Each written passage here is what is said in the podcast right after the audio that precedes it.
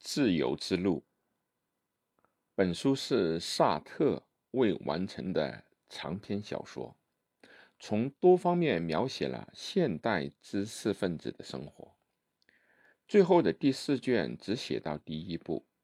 小说的主人公马蒂厄和作者相同，出生于1905年，是高等学校的哲学教师。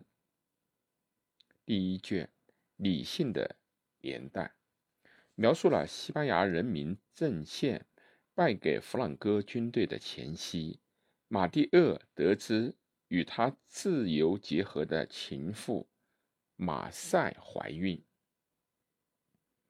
马蒂厄因为怕卷入日常的琐事，失去精神上的自主性，故而不愿这个孩子的出生。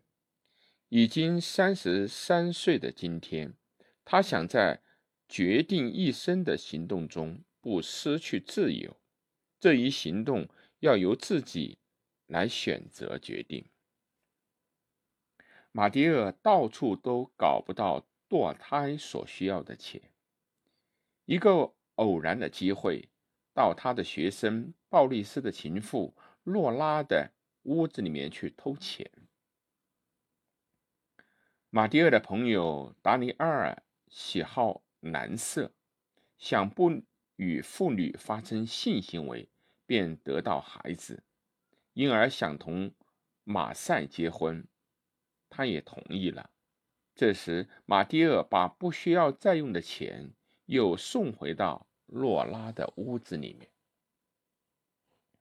第二卷缓期执行，是以一九三八年慕尼黑会议一星期斯洛伐克被德军侵入和割让，英法对此默认，以躲避与之一战等历史事件为背景，用多斯帕索斯式的艺术手法。和电影极具转换镜头的技巧，表现了小说第一卷中出场的人物。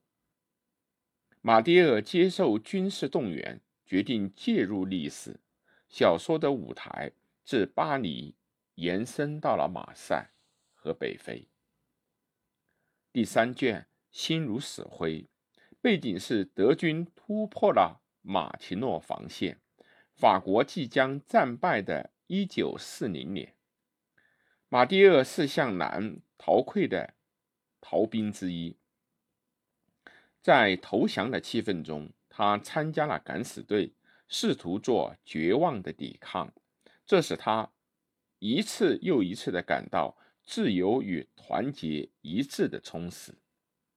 马蒂厄在炮火中生死不明，共产主义者。布吕内在德军的俘虏收容所里面进行组织活动，但理想与现实相互接交错。书中使用了动词的现在时和不变形的文体，描述了与过去、未来隔绝的极限。第四卷最后的机会，表明上场人物的最后行动。但没有完成。萨特的哲学和文学与第二次世界大战后旧价值观的崩溃同步出现，彻底改变了资本主义社会的道德支柱——上帝的观念。从没有上帝的虚无中创造了自我选择自己的生活，创造自我的新人形象。这必然导致投身社会的人和文学。成为新一代的知识领导者，因为和共产主义合作的问题而与加缪分手，与印度支那战争、阿尔及利亚战争的持批判态度。萨特曾受胡塞尔、海德格尔、席勒、布鲁斯特的影响，博瓦尔是他的人生伴侣，曾谢绝接受一九。六四年的诺贝尔奖。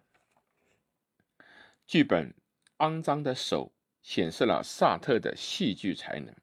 著有关于博德莱尔、瑞勒、福楼拜的评论，以及小说《恶心》、哲学巨著《存在与虚无》等。